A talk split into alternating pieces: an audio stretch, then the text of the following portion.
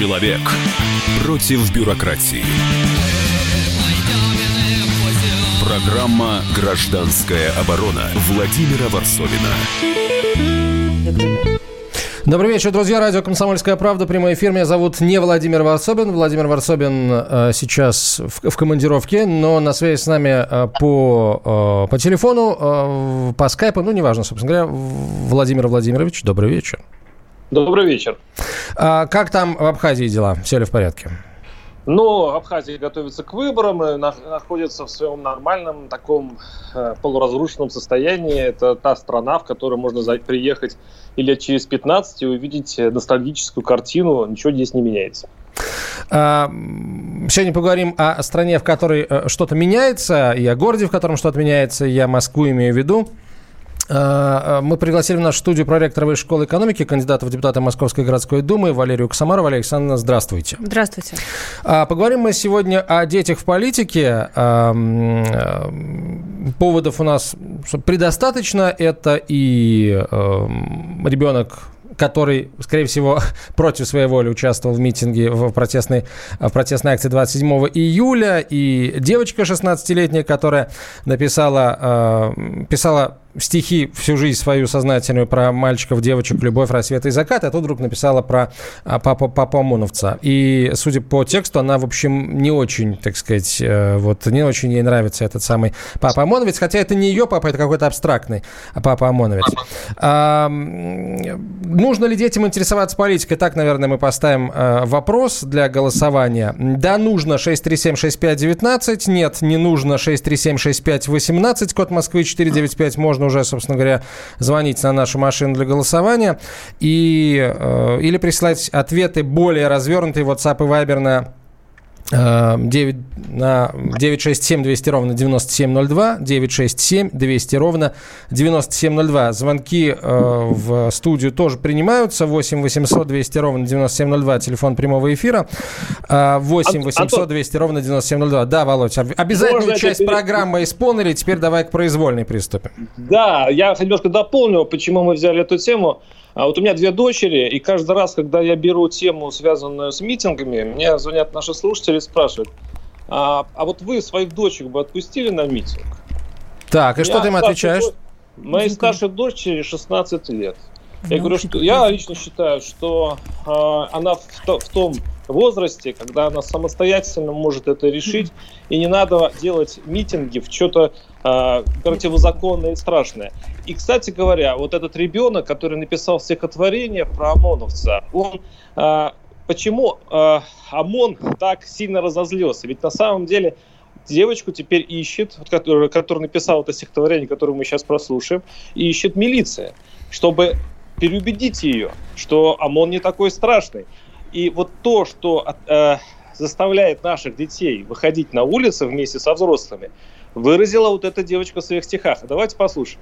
Давайте послушаем это стихотворение. Мы, э, так сказать, его, его записали. Вот как оно э, звучит. Э, авторские, так сказать, авторская стилистика, орфография, пунктуация. Э, Все сохранено. Давайте как бы не будем судить художественную часть. Нам это важно, интересно, как явление социальное, наверное, да? Мой папа приходит домой. У него руки в крови. В глазах одни страх и боль. У нас нет ничего впереди. Говорит, ему нужно бить, выжимая свободу из нас, выжигая желание любить. Говорит, что это приказ. И если я буду напротив, а в ухо мне выдадут фас, я ничего не оставлю от милых мне губ и глаз.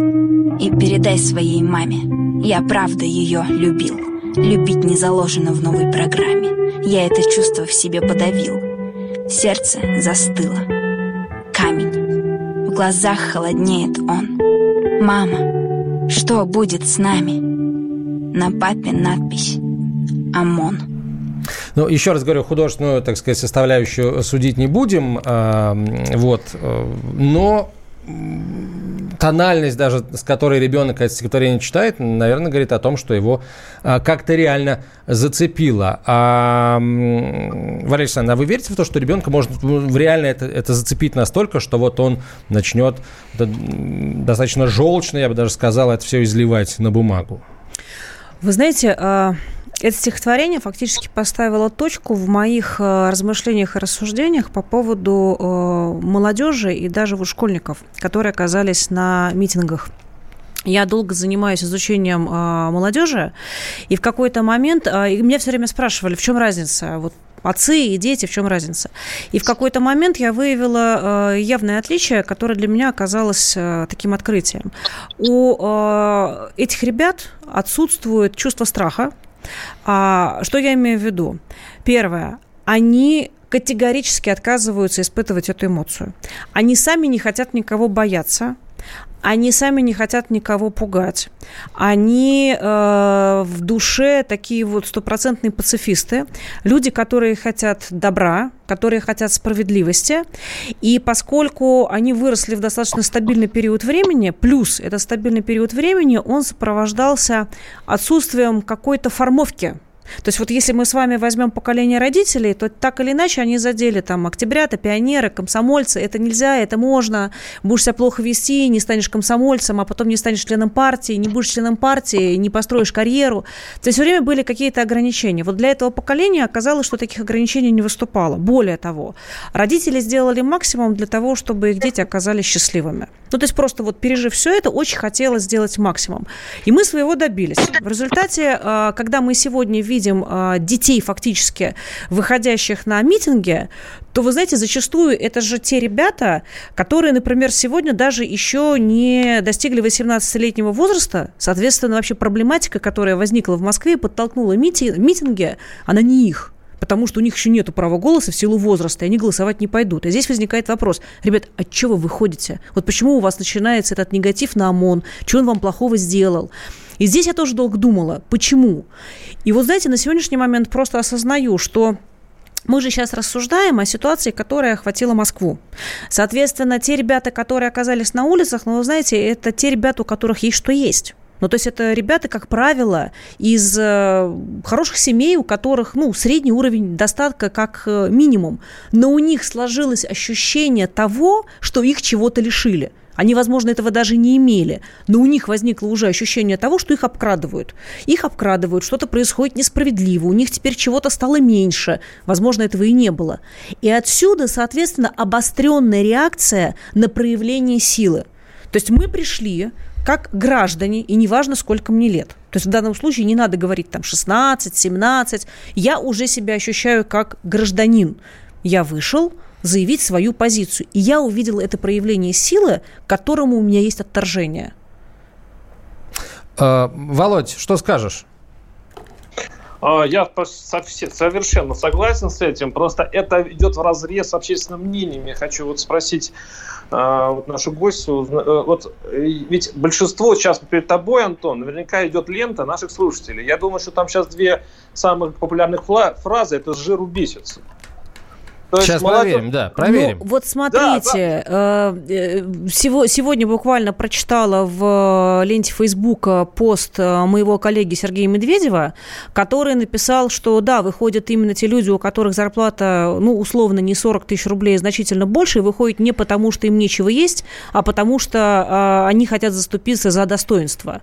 Вот здесь действительно стоит сделать акцент на этом, потому что когда еще на рубеже 11-12 годов Э, мы проводили исследования среди молодежи, которые, соответственно, выходили на проспект Сахарова, на Болотную, и которые в регионах тоже принимали участие в различной там, протестной активности. Понятно, что в регионах эти выступления были малочисленными и, конечно, несопоставимы с тем, что было в Москве, но что мы слышали? Первое, что было в регионах, там было больше страха, и, э, страха за что? Страха за то, что, угу. например, отчислят из э, учебного заведения. Потому что все друг друга знают, очень легко отследить. Э, вышли там, не знаю, представители нескольких вузов, и все своих уже наперечет знают. Поэтому здесь был четкий ограничитель, что, ну, непонятно, как отразится на карьере. Поэтому, может быть, и хотелось бы сходить, но вот этот страх ограничения есть. Что касается Москвы и сегодняшней ситуации, то есть прошло не так много времени, но вот этот страх, который мы фиксировали еще тогда, сейчас ушел. Вот нет страха. И я сколько смотрю интервью с ребятами, вот совсем недавно э, Алексей Пивоваров э, и с моим участием тоже снимал репортаж, где были а, ребята, выходящие на митинг, которые четко проговаривают, мы не боимся. Вот про что я и говорю. То есть главное отличие этих ребят от родителей, они не боятся. Они не боятся быть отчисленными, они, они начинают высмеивать эту ситуацию. Они не боятся, что их там поругают, потому что родители не ругают, а поддерживают. И а, вот в данной ситуации просто мне бы хотелось, знаете, как бы, э, ну, проанализировав эту ситуацию, предупредить, что здесь получается, что вот э, если мы будем чрезмерно вот этот молодежный протест подогревать, то есть его сейчас надо разбавлять, его надо ввести в мирное русло, его не надо провоцировать. А вслед за э, этими школьниками которых взяли, потом незаконно сказали, да, незаконно взяли, неважно, их уже обидели. Не дай бог выйдут родители. Кто, с вашей точки зрения, провоцирует э, этот молодежный протест? Ну, э, вы знаете как, э, здесь э, не надо мудрствовать лукаво, можно открыть э, сайт Алексея Навального и прочитать сегодняшнее его гигантское там послание, в котором он четко прописывает пошагово, что надо делать. И, например, там четко сказано, что мы должны дойти до каждого крупными буквами выделено. Студенты высшей школы экономики и МГТУ Баумана. Четко разделить всех, кто за, кто против. Ну и далее везде. То есть, соответственно, даются пошаговые инструкции. То есть я здесь просто четко вижу оппозицию, которая вытягивает молодежь на улицу. После рекламы продолжим. Программа «Гражданская оборона» Владимира Варсовина. Накал страстей на радио «Комсомольская правда». Здесь что здесь нельзя не не сказать, нужно. что папа богатый. Ну, Министерство газовой промышленности. Я знаю, как гуляли. Снимали пароходы. Ну, скажи, я... только Нет, без я просто плохих слов. считаю. Если у нас такая история, что даже безобидное детское песенное шоу вкладывает кирпичик в создание революционной ситуации, ну все Взяли встало в и- один ряд вот с и этим плюнули просто в лицо. совершенно. Андрей и Юлия Норкины. По будням в 9 вечера в программе «Простыми словами». Хорошо, будем иметь это в виду.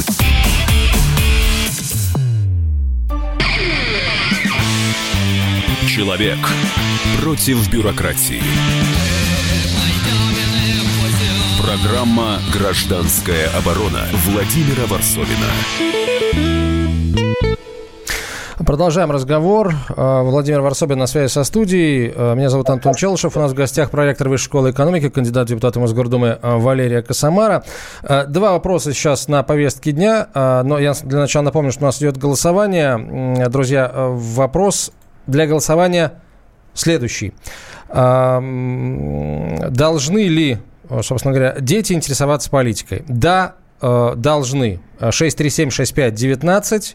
Нет, не должны. 637-65-18. Код в Москве в том и другом случае 495. Пока, э, собственно, э, корпус в корпус э, иду- идут, движутся кривые э, этих э, той и другой позиции. А, Вопросы теперь... э, Да, Володь, у тебя вопрос, пожалуйста. Да, Вопрос, вопрос, как э, Валерий, все-таки проректор Высшей школы экономики. И то, что вы сейчас говорите, это, конечно, совпадает с моим ощущением, но это не совпадает с вашей цеховой солидарностью, если уж можно назвать цехом а, э, вузовское руководство. Ведь сейчас за, за того, что человек вышел на митинг, легко отчисляют из вузов. И, э, кстати, даже ловят а, те, кто выходит на митинги и отправляют их в армию. Вы выражаете свою точку зрения, но она совершенно не противоре- противоречит э, вот, другим вузам. Как вы на это смотрите?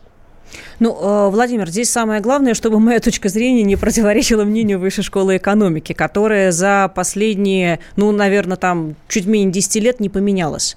А Мы всегда говорили о том, что наши сотрудники, студенты имеют право проявлять гражданскую позицию, выходить на, пожалуйста, любые согласованные митинги. Более того, Высшая школа экономики сейчас это 40 тысяч студентов и более 7 тысяч э, сотрудников. То есть, вы понимаете, это очень большой коллектив. По размерам мы догнали Московский университет. У нас под одной крышей живут и либералы, и консерваторы, и вообще представители разных политических сил, в том числе и либертарианцы. Поэтому здесь мы всегда говорили, что да, мы очень активны, мы всегда воспитывали эту гражданскую активность. Но все это, пожалуйста, делайте а, вне а, стен университета, потому что в университете мы занимаемся наукой, поэтому говорить про политику мы будем только с точки зрения исследовательской, экспертной. Ну, Валерий, никак- аплодирую. Аплодирую, апл- а- аплодирую, но все-таки в чем логика ваших коллег? Все-таки вы за цех можете ответить? Почему большинство, 99% ваших коллег действуют как будто вот именно э, просто по указке МВД? Слушайте, ну вы знаете, мне кажется, это какая-то дурацкая самоцензура. То есть, вот понимаете, ее нету, а человек начинает ее по старой памяти сам производить. Плюс, как мне еще кажется, это сложная тема, на которую не умеют разговаривать простыми словами. И поэтому легче запретить. То есть, вот это у меня ощущение какое-то наследие советских времен, что если мы чего-то не можем объяснить, мы лучше запретим. А вообще, чтобы дети выходили на митинги, вот появление самих детей на митинге, это все-таки законно или нет? Ведь уже э, сейчас есть, по-моему, статья, по которым карается вовлечение малолетних на митинги. Вот э, эта статья вообще имеет для общества положительное значение? Ну, вот смотрите, давайте начнем вообще про детей и политику. Мое мнение следующее. А, на вопросы ребенка а, насчет любой темы, неважно, политика это, секс, все что угодно, эти вопросы рано или поздно в голове ребенка созревают. Вот на них надо отвечать тогда, когда они у него созрели. Если ребенок подошел в любом возрасте и про что-то спросил, то не надо делать вид, что этого не существует. Значит, пожалуйста, дорогие родители, найдите слова, понятные для ребенка, чтобы он действительно понял, а не просто так от него отмотаться, назвав это непонятно чем. Это первое. Далее, если мы будем делать, что у нас э, политики нет, то будет как в той песне, да, слово есть, а чего-то нету. Поэтому не надо как бы из себя изображать-то вот, да, в жизни есть политика. А, чем э, дольше мы будем делать вид, что этого нет, тем э, дольше это запретное яблоко будет вызывать к себе интерес. И дети будут сбегать из дома, родители будут не понимать, где они находятся, что он у друга делает уроки, да, на самом деле он там на Пушкинской на фонаре висит. Вот, поэтому лучше, во-первых, выстраивать доверительные отношения, это первое. Второе, а если есть доверительные отношения, то вообще-то можно вместе с ребенком сходить на санкционированный миссинг объяснив ему, по какому поводу он э, проводится. То, что сейчас у ребят проявляется такой вот интерес, как правило, все равно это 10-11 класс. Вот до этого времени как-то они созревают, но я не видела еще вот там, не знаю, 14-летних протестующих. Бывает, наверное, конечно. Вот. Но тем не менее, да, это ранняя активность. Да, они таким образом выражают свою общественную активность. Поэтому я бы здесь, конечно, вела себя очень деликатно, потому что как только мы начинаем к этому привлекать чрезмерное внимание, у такого молодого человека начинает формироваться героическое поведение, и, соответственно, он еще больше хочет в это вляпаться. Потому что я, например, встречала много э, и ВКонтакте читала, и вообще с ребятами общалась, которые выходят на митинги, особенно если это не санкционированные митинги, у них начинает формироваться своя героика. Я на митинг вышел, а меня в автозак не, не повязали. Вот зря сходил.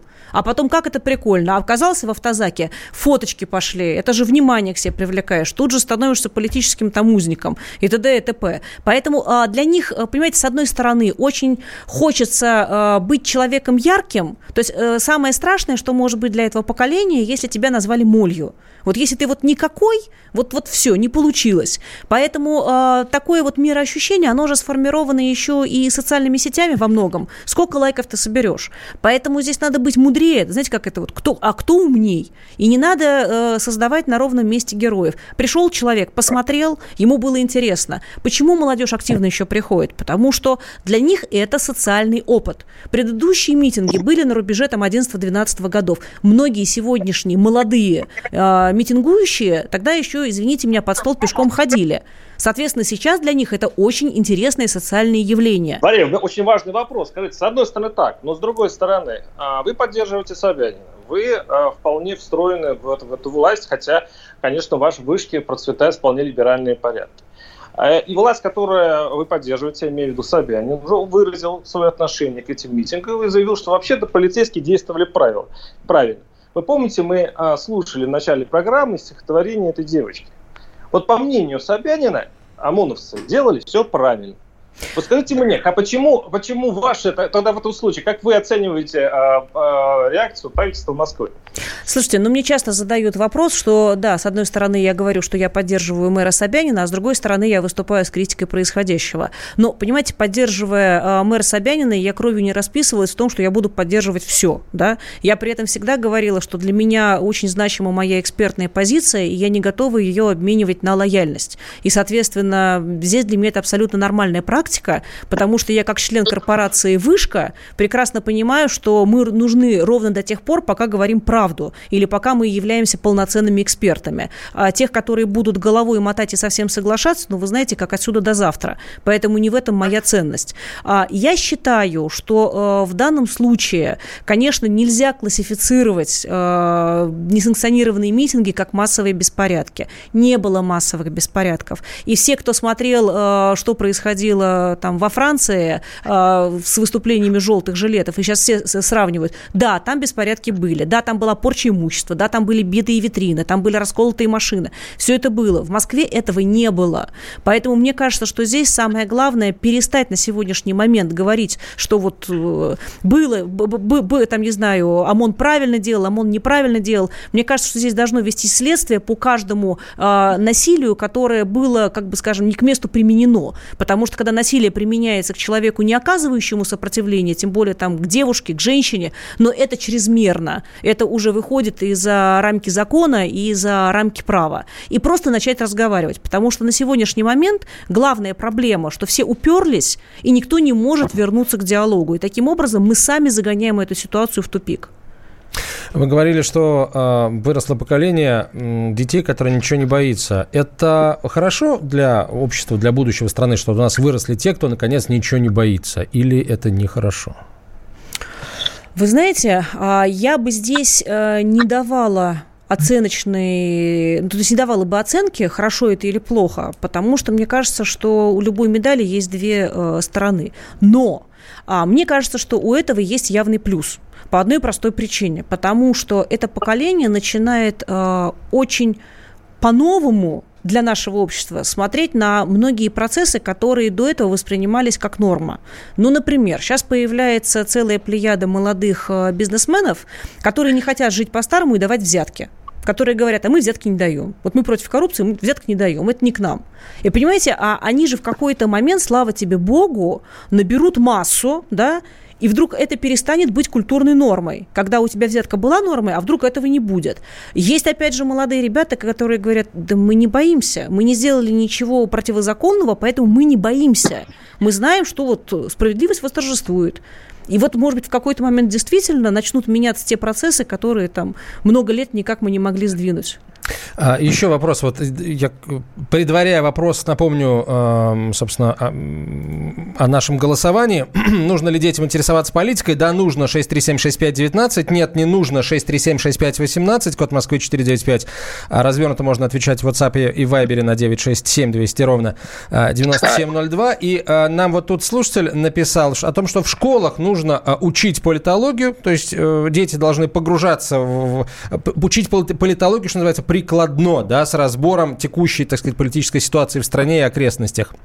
Тогда дети и взрослые будут идти в политику осознанно, а не потому, что привели, пишет слушатель. Я вот с этим, пожалуй, готов согласиться процентов на сотню. А, по вашим, по вашим сведениям, я сейчас вопрос задам, видимо, отвечать уже после рекламы новостей. А, вот эти идеи, да, которые привели подростков, школьников старших на улице в Москве в конце июля в начале августа, какой процент современных школьников и студентов эти идеи разделяют? Влияет? Вот э, какая это часть э, молодого поколения? Э, Ответ на, ответ на этот вопрос зависит от того, а какие люди будут жить в нашей стране там, через 30-40 лет, или, а, может быть, и раньше. Продолжим мы после рекламы и новостей. Валерия Косомара в нашей студии. Программа «Гражданская оборона» Владимира Варсовина. Радио как книга развивает воображение. Но для тех, кто хочет больше, мы ведем свой YouTube-канал. Все эфиры, трансляции, именитые гости, крутые спикеры, громкие заявления и провокации. Бурная жизнь прямо из студии. Радио «Комсомольская правда». Надо и сто раз услышать, и один раз увидеть. Человек против бюрократии. Программа «Гражданская оборона» Владимира Варсовина. Мы сегодня действительно идем иным путем. Владимир Варсобин на связи со студией из Абхазии.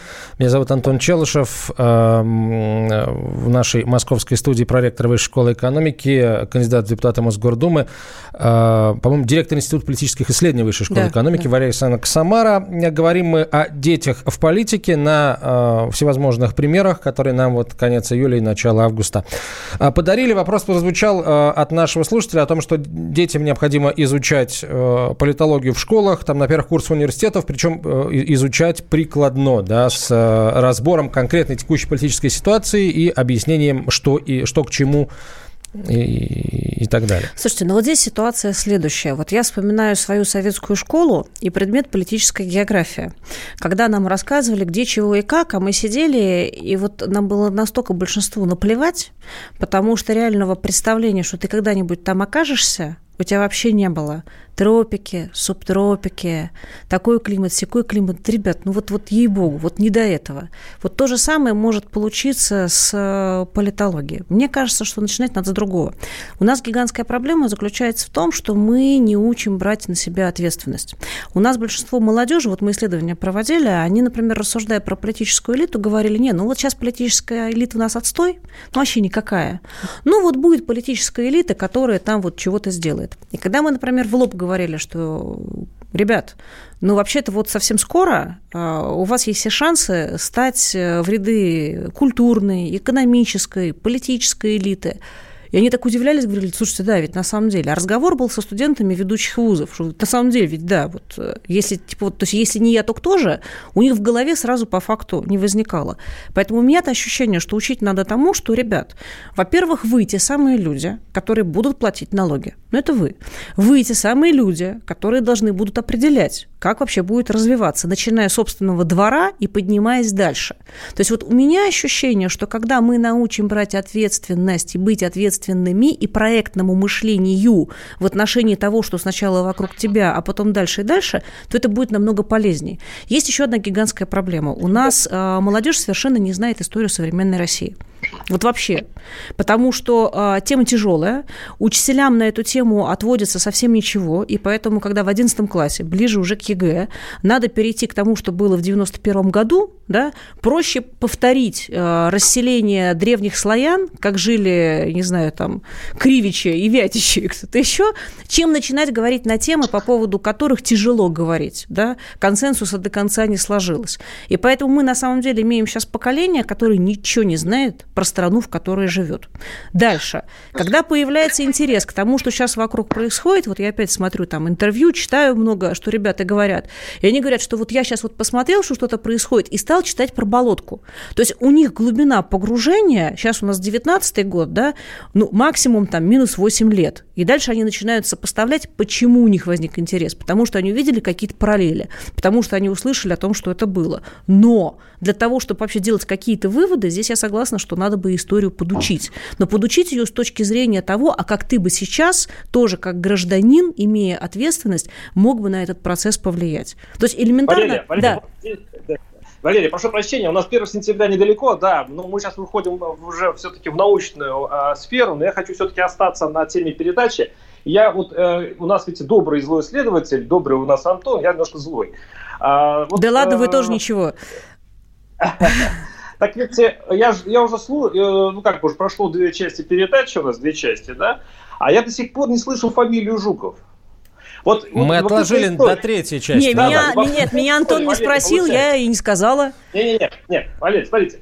Мы говорили о том, э, что у вас прекрасный вуз, и вы, у вас в порядке либеральный, что другие вузы, они не, не, не э, ошибаются в этом. Слушайте, Но ну, э, смотрите... Я думал, что вы в самом начале программы начнете защищать своего студента, который сейчас находится в СИЗО, и который, по большому счету, если вот, э, вот верить вашим словам, заслу... незаслуженно там оказался, почти что незаконно.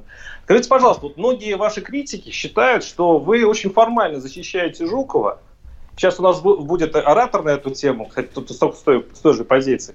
А, потому что, а, ну, все-таки силовики в нашей стране, ребята достаточно влиятельные. Вот а, что бы вы ответили этим вашим а, недоброжелателям? Слушайте, ну мне надо опровергнуть сразу два ваших э, тезиса. Первое, по поводу либерального вуза. У нас человеческий вуз. И у нас э, действительно очень э, разная профессура. И в данном случае, мне кажется, приклеивание этого ярлыка сразу как-то, ну вот, объединяет высшую школу экономики. Мы, прежде всего, государственный вуз. А то, что под нашей крышей э, уживаются и либералы, и консерваторы, я считаю, это плюс, а не минус. Второе, по поводу э, Егора и насколько я там формально или неформально его поддерживаю. А, первое, Егор мой студент. Я этого человека знаю лично. Запомнила, можно сказать, с 1 сентября первого курса, когда Егор оказался на образовательной программе политология. Сейчас Егор перешел на четвертый курс. Мы с Егором общались э, не только когда я у него преподавала. Последний раз я его видела в июне, когда он э, пришел к э, избирательной комиссии, когда я подувала документы, регистрировалась кандидатом в депутаты. Вот. Поэтому здесь как бы вот я понимаю, что для меня это был не чужой человек. Значит, э, в данной ситуации я сделала все, что от меня зависело. Я написала поручительство в суд первой инстанции, я написала поручительство в суд второй инстанции.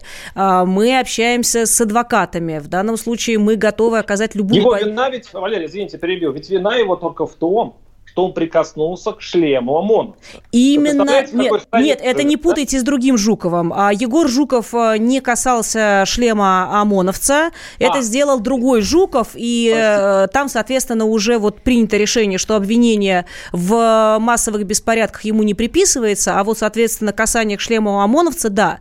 Что касается Егора, то ситуация еще круче. А после того, как э, его... Арестовали, а долгое время вообще было непонятно, что ему вменяют. То есть там хоть шлем, шлем ОМОНовца трогали, а здесь, соответственно, Егор просто стоял и показывал э, рукой, в какую сторону идти, э, демонстрируя, что надо сойти с, э, по-моему, Петровки, с проезжей части и пойти на пешеходную часть. Поэтому в данном случае я считаю, что по 212 категорически нельзя было бы вообще Егора задерживать, потому что, а, не, за, не доказан э, факт массовых беспорядков, Егор никого не трогал, не применял насилия и не причинил никакого вреда.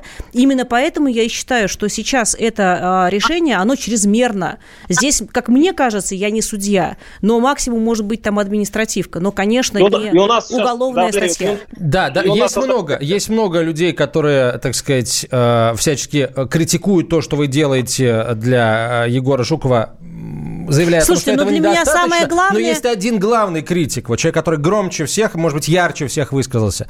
Ваш адрес э, – это Никит Кричевский, доктор экономических наук, один из наших ведущих. Он на прямой связи со студией. Никита Александрович, здравствуйте. Здравствуйте, Антон. Почему вы считаете, что Валерия Александровна Косомара первый и главный, я сейчас вас цитирую из вашего поста в Фейсбуке, первый и главный заинтересант в продлении ареста Жукова? Антон, успеем до рекламы? Да. Ну, давайте тогда по порядку. Я так понимаю, что сегодняшний эфир – это часть предвыборной кам- кампании госпожи Косомары, кампании, которая, на мой взгляд, с самого начала отдает махровым лицемерием. Объясню, что я имею в виду. Я имею в виду, что Косомара говорит, что я член команды Собянина, я за Собянина и так далее. И вся Москва увешана лозунгами «вернуть доверие к людям». Причем непонятно, чье доверие, каким людям э, Косомара призывает вернуть. Но да бог бы с ним. А, давайте по а, предвыборной кампании. Да, вы можете к Валерии лично я, обращаться, я да, она здесь в студии у нас. Я с удовольствием прослушал то, что госпожа Косомара а, с таким пиететом отзывается о высшей школе экономики. Это, наверное, правильно, она член а, корпорации, член команды, но тот а, а, та статья, которая была опубликована на прошлой неделе на газете РУ, конечно, статья э, ужасная. Госпожа Косомара говорит о безбарьерной среде для политиков, при этом а, буквально с первых же абзацев начинает эти барьеры выстраивать. Все знают, что госпожа Казамара член команды Собянина, но при этом позиционирует себя как независимый кандидат в депутаты. Но при этом почему-то не, отвечает, не отвечает на вопрос, а э, кто ей перечислил 18 миллионов рублей на предвыборный счет при допустимом пределе в 17,5 миллионов рублей. По поводу митингов, э, по поводу э, Егора Жукова. Да, действительно, я считаю, что госпожа Косомара является главным выгодоприобретателем продолжения банкета с этим несчастным парнем. Почему? Потому что а, чем больше он будет находиться в застенках, тем больше будет возможностей для хайпа, для пиара на несчастье отдельного взятого парня.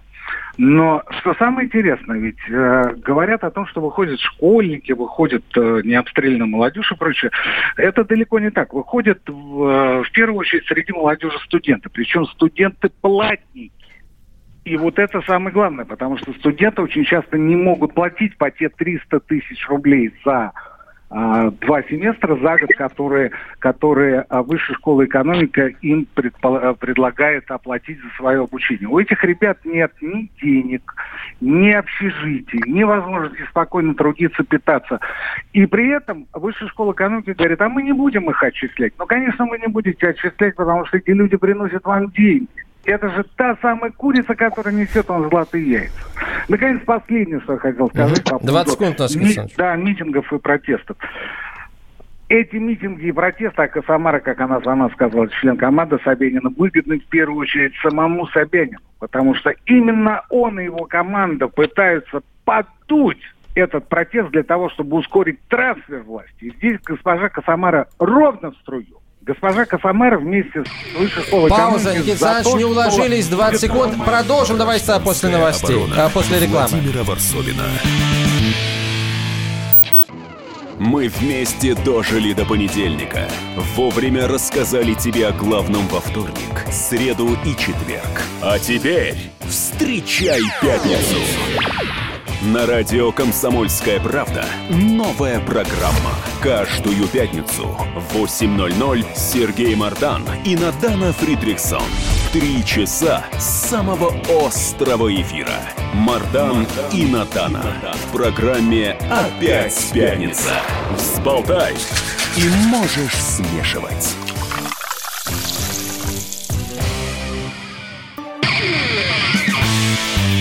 Человек против бюрократии.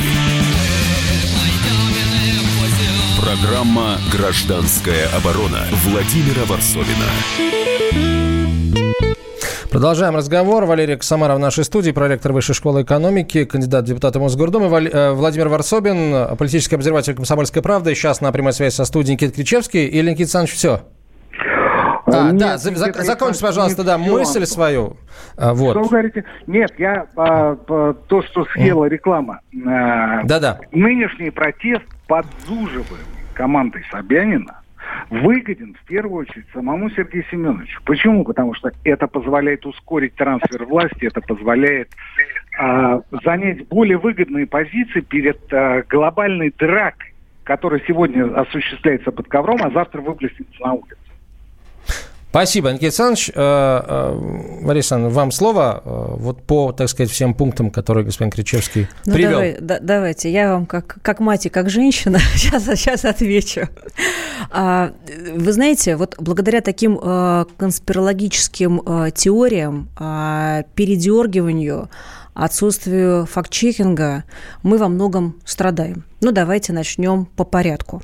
А, Я сейчас даже не буду комментировать, что Сергею Семеновичу выгодно, чтобы людей на улицах вязали. Мне кажется, это просто... Вы вот за- комментируете Можно я отвечу? Да, Вы- Никита я вас не Александрович, перебивала. Никита Александрович, это правда. Я Никита вас Александрович... не перебивала. Никита Александрович, это правда. Давайте... э, Вы нарушили. Господа, а, микрофон Вы Никита этом отключите, пожалуйста. Вы о Давайте соблюдать вы правила.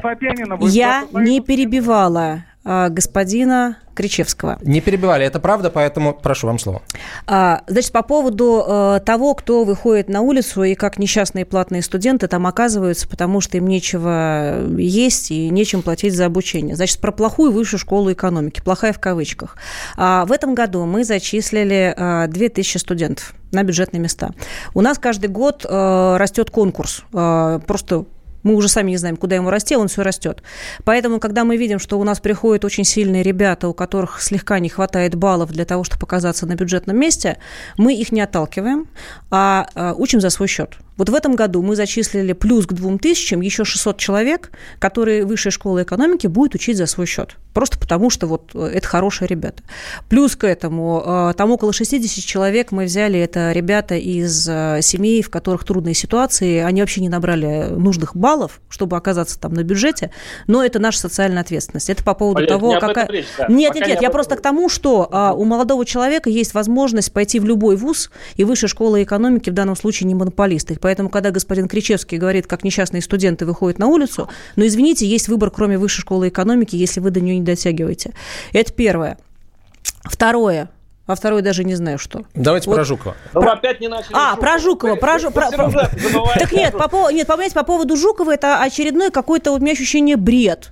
А, Потому что, э, честно говоря, хотелось перебить господина Кричевского, не стало, и сказать только одну фразу. Господин Кричевский, ну вот, э, как говорили на Руси, креста на вас нет. Потому что представить себе, что э, кто-то будет использовать эту ситуацию в качестве хайпа и своего продвижения, ну это надо иметь очень э, извращенное сознание. Вы знаете, мне как маме, ма- мне как маме троих детей, у которой э, старшей дочке в сентябре тоже будет 20 лет. Егору, э, Егор старше на год э, моей старшей дочери. Понимаете, вот сказ- сказать такое, ну даже комментировать не хочу. Ну не Валерий, смешно. скажите, вот я, вот, э, может быть, немножко помогу Ключевскому в этом деле. Немножко, мне кажется, он не в ту сторону пошел. Вот а, почему бы вам не устроить пикеты? Почему бы не сделать предупредительную забастовку, не знаю, как это делалось до революционной России? Ну, коль вы так вот всем сердцем с Жуковым, почему бы вам не пойти на крайние меры для того, чтобы защитить своего студента, как это делали, кстати говоря, известные, знаменитые профессор, профессора смелые, а еще царской России? Почему бы вам не поставить все на этот кон, чтобы для того, чтобы освободить студента? Послушайте, во-первых, у нас э, гигантское количество и профессур, и руководства, которые э, Егора поддержали, которые подписали э, письмо в поддержку Егора. У нас очень активно сейчас действует студенческое сообщество. Уже собрано более двух с половиной миллионов. Э, опять же, ребята организовались на то, чтобы можно было э, оказывать поддержку там, адвокатам. В данном случае э, я э, в контакте с адвокатом и э, четко жду указаний, как я могу в данном случае еще помочь. Просто я абсолютно не уверена, что в данном случае вот то, что вы говорите, это не тот сценарий, при котором начинается втягивание университета в политику, потому что начинается фактически политическое заявление, и после этого на университет же э, начинают показывать пальцем, посмотрите, какие они. Вот мы сейчас, например, видим, что мы между Почему молотом... политическое? Валерий, подождите, подождите. Вы немножко... Причем здесь политическое? По- Подождите, по- вы, нет, смотрите. сказать, что если вы будете отстаивать права а, это- таким вот э, жестким способом, то это равно политика. А если это просто доби- э, защищ- вы защищаете справедливость?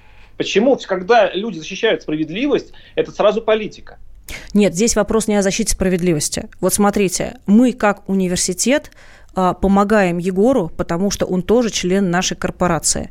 И в данном случае нам абсолютно все равно, какие у него политические взгляды. Потому что если бы он был молодым коммунистом, нам было бы тоже все равно. И поэтому здесь наша помощь, она идет потому, что это наш студент, вина которого не доказана. Действует презумпция невиновности. И мы будем ему помогать.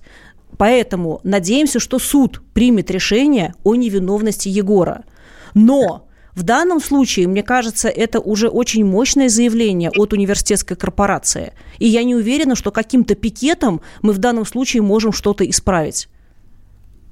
Давайте- Если выйти вы, то можно. Хорошо. Володь, полтора минуты у нас. Давайте подводить итоги. А, Мы спрашивали у слушателей, должны ли дети интересоваться политикой. Ну, побеждают... в- Хотя нет, у нас, собственно... Ну, есть, конечно, такой формальный победитель. Нет, не должны, 57%. Я бы, на самом деле, набрал бы другой номер. Я бы проголосовал за то, что должны. И эту позицию у нас сегодня... Этой позиции у нас придерживаются 43% а, людей, которые дозвонились на нашу машину для голосования. Финальный. А скажите, вот те 57%, все-таки это большинство считает, что дети не должны заниматься политикой. Чем это объясняется? Почему у нас общество все-таки считает Это так? объясняется страхом, который испытывают родители по отношению к политике. Это объясняется их аполитичностью. Это объясняется неготовностью брать на себя ответственность. Это объясняется запросом на очень сильное патерналистское государство, которое должно многое сделать за нас. Еще вопрос, э, мы как-то проскочили его перед рекламой. Есть ли все-таки информация, какой процент детей, вот э, какой процент подростков, скажем так, старших школьников, студентов вот придерживаются этой точки зрения? Ну, э, вот смотрите, здесь надо четко отделять Москву, Санкт-Петербург и всю Россию. Здесь еще выщелкивается Екатеринбург с э, мощной гражданской такой, с, с активизмом, но не надо путать со всей страной. Поэтому здесь э, эта цифра будет сильно отличаться, в, соответственно, в федеральных центрах и во всей остальной стране. Поэтому здесь а, Москва является таким трендсеттером. Все остальные смотрят, как у нас тут, и начинают потихоньку примерять на себя. Хватит ли у нас, а, вот, э, тонка ли у нас кишка или нет? А, ну, пожалуй, все на этом. У нас э, времени совсем, э, совсем не остается. Ну, 30 секунд буквально. Володь, да, есть что сказать напоследок? А, я думаю, что вот даже послушав этот разговор, я понимаю, что э, такая девочка, которая напишет стихи, с которых мы начинали, появится в скором времени еще раз. Ведь дети, мне кажется, не, не на политике выходят. Они включают YouTube-каналы и смотрят, что делают взрослые. И когда их терпение когда они это видят, эту... эту спасибо, Володя. Володя, спасибо. Владимир Варсобин, Валерия Косомара, проекты Высшей школы экономики, кандидат депутаты Мосгордума. Владимира Варсобина.